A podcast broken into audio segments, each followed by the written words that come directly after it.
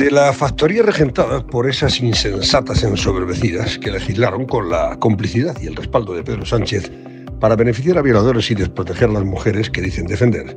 nos ha llegado el último desvarío en materia de ideología de género extrema y agresiva, la llamada ley trans y otra vuelta de tuerca en favor del aborto. Tras la dictadura militar argentina, en algunas calles de Buenos Aires había una pintada que se repetía en muchas fachadas con el mismo texto. Porque amamos la vida, guerra a la muerte.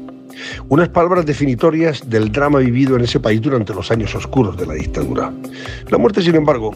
solo es denunciable y condenable desde supuestos ideológicos de izquierdas cuando es la consecuencia de acciones e intervenciones impulsadas por dictaduras de derechas o por guerras declaradas por gobiernos conservadores.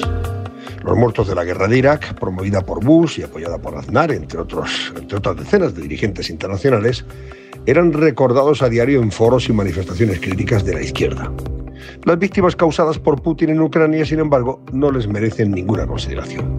Ni siquiera ocuparon un segundo de protesta por parte de los actores entusiastas activistas del no a la guerra de Irak en la reciente gala de los Goya. Claro que tampoco se inmutaron ante la inquietud y el dolor de las mujeres víctimas de violación y sufridoras de una ley que favorece a sus agresores. Imaginemos qué no habrían dicho esos mismos cómicos si la chapuza legislativa, legislativa perdón, hubiera sido del Partido Popular en el gobierno en vez de sus amigos del PSOE y Podemos.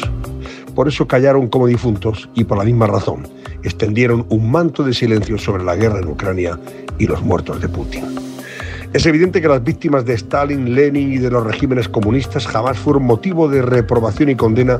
por parte de los mismos que denunciaban con insistencia los crímenes y violaciones de los derechos humanos de otras dictaduras como la de, los milicos argentinos, Pinochet o incluso el franquismo. La insultante hipocresía de la izquierda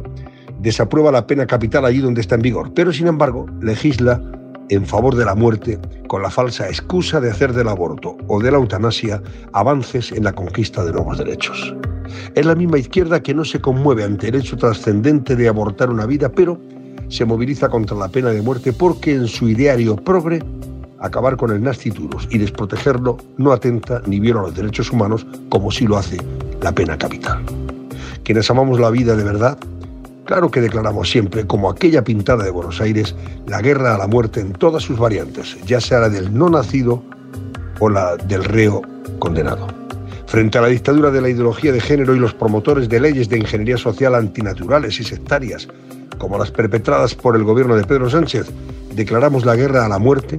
y celebramos la vida que se gesta en el cuerpo de la mujer, a la vez que rechazamos el suicidio asistido y la eutanasia como solución desesperada de quienes no tienen la alternativa de los paliativos para llegar acompañados al final natural de su existencia. En la cultura de la muerte que promueve este gobierno no hay progreso ni avance social alguno, sino fracaso y vacío.